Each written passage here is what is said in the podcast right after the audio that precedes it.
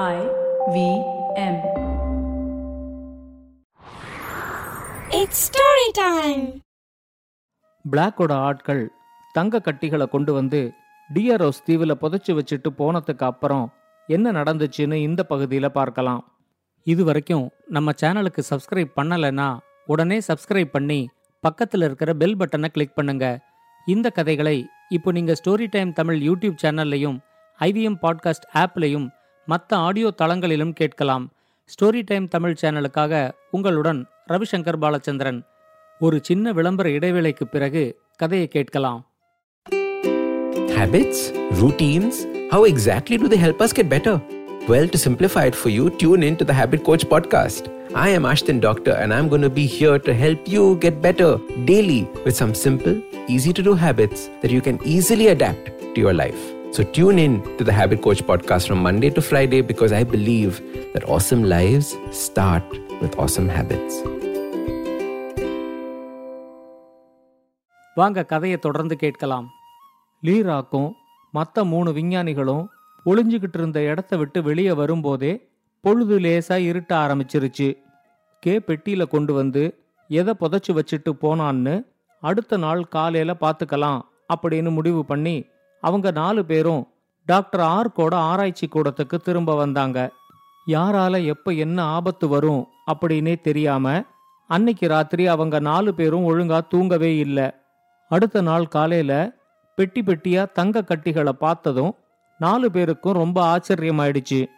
எங்கேயோ கொள்ளையடிச்ச பொருட்களை கொண்டு வந்து புதைச்சி வைக்கிறதுக்கு இந்த தீவை பிளாக் பயன்படுத்திக்கிறான் அப்படிங்கிறது மட்டும் டாக்டர் ஆர்க்குக்கு தெரிஞ்சிச்சு.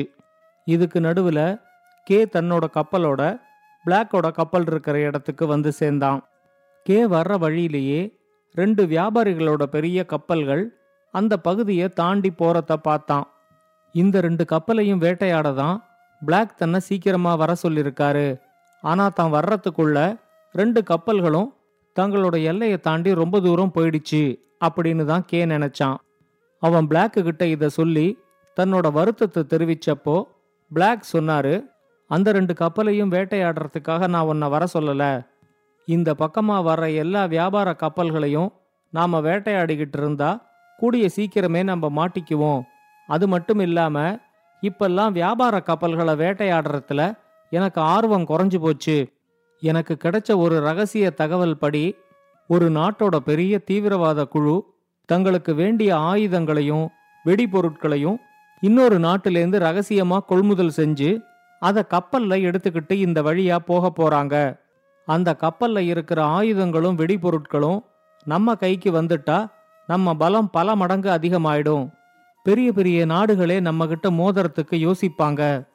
நமக்குன்னு ஒரு நாடு, நமக்குன்னு ஒரு இராணுவம், அந்த இராணுவத்துக்கு தேவையான ஆயுதங்கள் வெடிபொருட்கள்னு நாம் இந்த பகுதியில் ஒரு தனி நாடு மாதிரியே ஆட்சி நடத்தலாம். சின்ன சின்ன கப்பல் கொள்ளையர்கள் எல்லாரையும் ஒழுங்குபடுத்தி வரி வசூல் மாதிரி அவங்க அடிக்கிற கொள்ளையில நமக்கு ஒரு பங்கை வாங்கிக்கிட்டு அவங்களுக்கு நாம பாதுகாப்பும் கொடுக்கலாம். இந்த தடவை நாம தீவிரவாதிகள்கிட்டயே திருட போறோம்.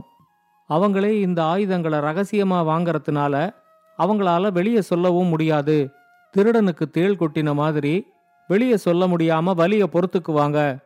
இந்த தடவை இந்த வேட்டையை தவற விடக்கூடாதுங்கிறதுனால தான் உங்க எல்லாரையும் அவசரமா திரும்ப வர சொன்னேன் அப்படின்னு சொன்னாரு. அடுத்து வந்த ரெண்டு நாட்களும் பிளாக்கும் அவனோட ஆட்களும் வேட்டைக்கு தயாரானாங்க.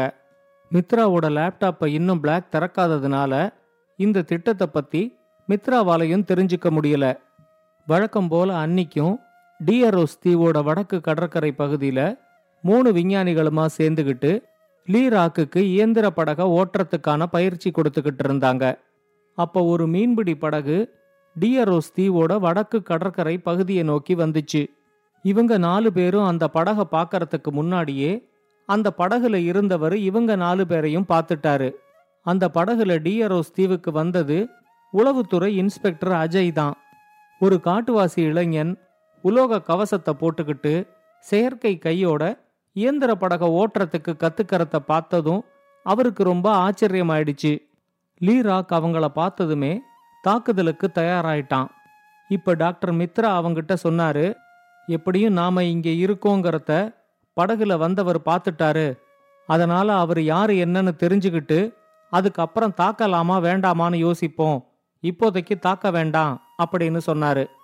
டாக்டர் மித்ராவோட போட்டோவை ஏற்கனவே அஜய் பார்த்திருந்ததுனால அவர் கடற்கரையை நெருங்கும் போதே அங்க நின்னுகிட்டு இருந்தது டாக்டர் மித்ராங்கிறத கண்டுபிடிச்சிட்டாரு. தன்னோட வழக்கு இவ்வளவு சீக்கிரம் ஒரு முடிவுக்கு வரும்னு அஜய் எதிர்பார்க்கவே இல்லை. உளவுத்துறையில அவருக்கு கொடுத்திருந்த வேலை காணாம போன டாக்டர் மித்ராவையும் அவரோட கருவியையும் கண்டுபிடிக்கிறது தான். டாக்டர் மித்ராவை இப்ப கண்டுபிடிச்சாச்சு. அவர்கிட்ட விசாரிச்சா அவரோட கருவிக்கு என்ன ஆச்சுங்கிறது தெரிஞ்சிரும். டாக்டர் மித்ராவை இந்தியாவுக்கு கூட்டிக்கிட்டு போய் அமைச்சர்கிட்ட ஒப்படைச்சா தன்னோட வேலை முடிஞ்சிரும் அப்படின்னு அவர் நினைச்சாரு. மூணு விஞ்ஞானிகளும் லீராக்கும் கடற்கரையிலே நின்னுக்கிட்டு அஜயவே பார்த்துக்கிட்டு இருந்தாங்க. அஜய் படகுலேந்து இறங்கி நேர மித்ரா கிட்ட வந்து, நீங்க டாக்டர் மித்ரா தானே அப்படின்னு கேட்டாரு. மித்ரா ஆமான்னு சொன்னதும் அவரு தன்னை உளவுத்துறை இன்ஸ்பெக்டர் அஜய்னு அறிமுகப்படுத்திக்கிட்டாரு. சொன்ன தேதிக்கு அமைச்சரை சந்திக்க வரலங்கிறதுனால மித்ராவை தேடி கண்டுபிடிக்கிற பொறுப்பை அமைச்சர் தனக்கு அண்டர் கவர் ஆபரேஷனா கொடுத்திருக்கிறத பத்தியும் அஜய் மித்ரா கிட்ட சொன்னாரு. தான் வரலன்னு தெரிஞ்சதும் அதை அப்படியே விட்டுடாம தனக்கு என்ன ஆச்சு அப்படின்னு கண்டுபிடிக்க சொன்ன அமைச்சர் மேல டாக்டர் மித்ராவுக்கு மதிப்பு ரொம்ப அதிகமாச்சு. டாக்டர் ஆர்க்கையும் நியோவையும் லீராக்கையும் மித்ரா அஜய்க்கு அறிமுகப்படுத்தி வச்சாரு. அவங்க எல்லாரும் டாக்டர் ஆர்க்கோட ஆராய்ச்சி கூடத்துக்கு திரும்ப வந்தாங்க. அன்னிக்கு ராத்திரியும் அவங்க யாருமே தூங்கல.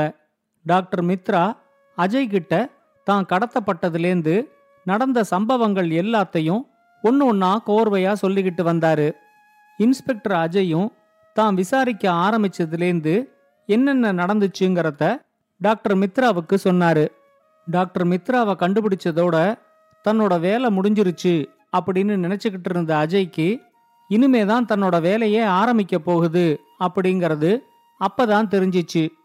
டாக்டர் மித்ரா அவர்கிட்ட தான் புதுசா கண்டுபிடிச்ச கருவியில சூறாவளின்னு ஒரு ஆப்ஷனை கொடுத்தது எவ்வளவு பெரிய தப்பு அப்படிங்கிறது இப்ப எனக்கு நல்லா புரிஞ்சிருச்சு.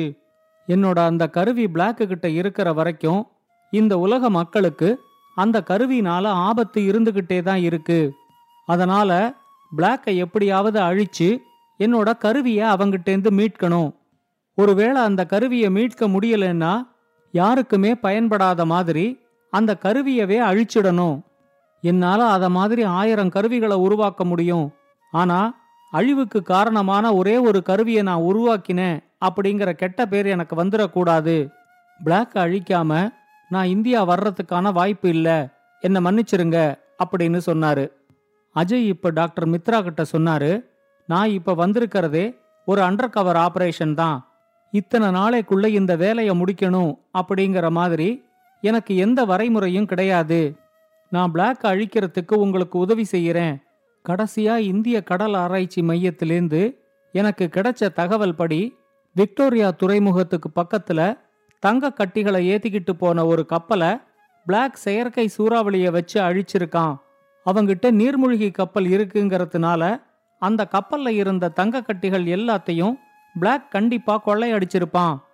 பிளாக்கை அழிக்கிறதோ அவன் கொள்ளையடிச்ச தங்க கட்டிகளை மீட்கிறதோ என்னோட வேலை இல்லைன்னாலும் உலக மக்களோட நன்மைக்காகவும் டாக்டர் மித்ராவுக்கு உதவி செய்யறதுக்காகவும் இந்த ஆபரேஷன்ல நானும் உங்க கூட சேர்ந்துக்கிறேன்.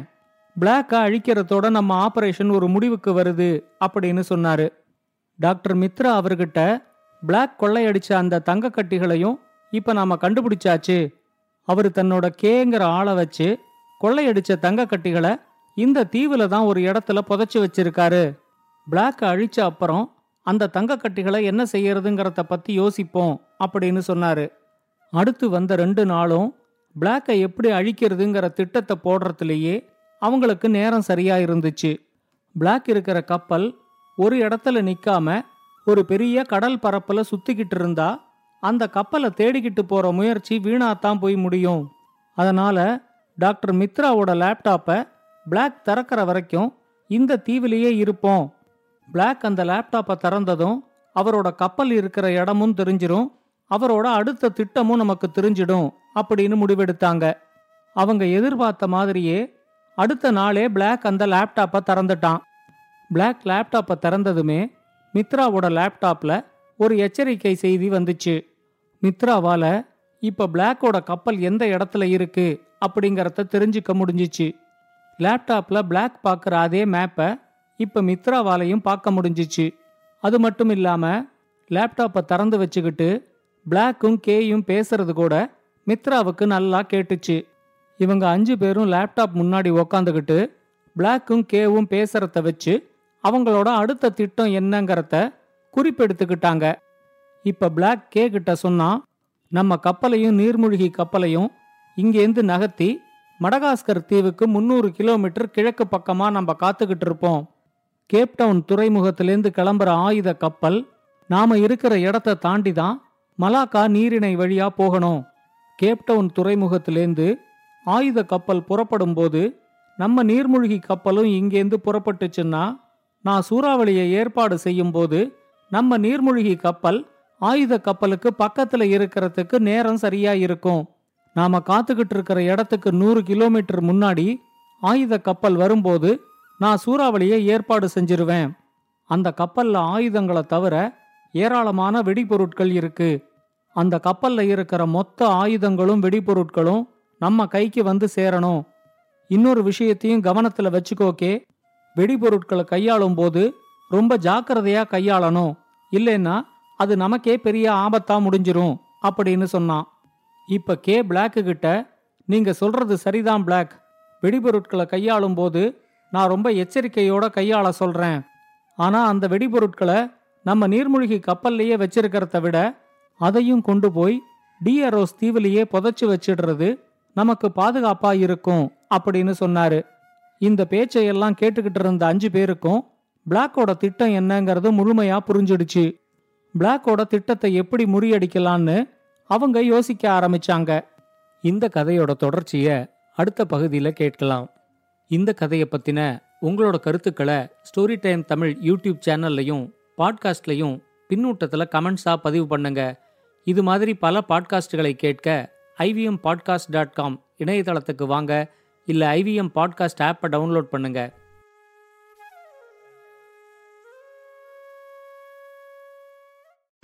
Hey everybody, it's been another great week on the I V M Podcast Network.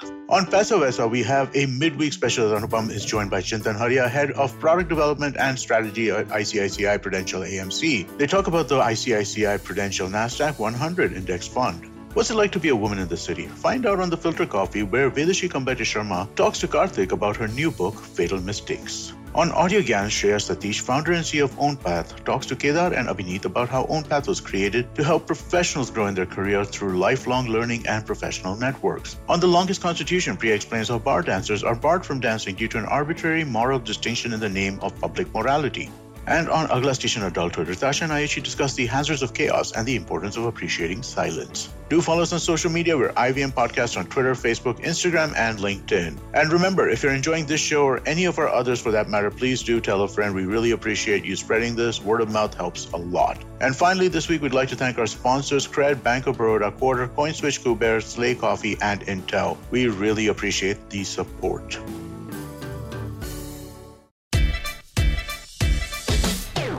From uncensored and unfiltered chats with the who's who of the entertainment industry, I, Siddharth Kanan, bring your very hot-key chat show called Candid Kanan. Tune in every Friday on the I V M Podcast app or wherever you get your podcasts.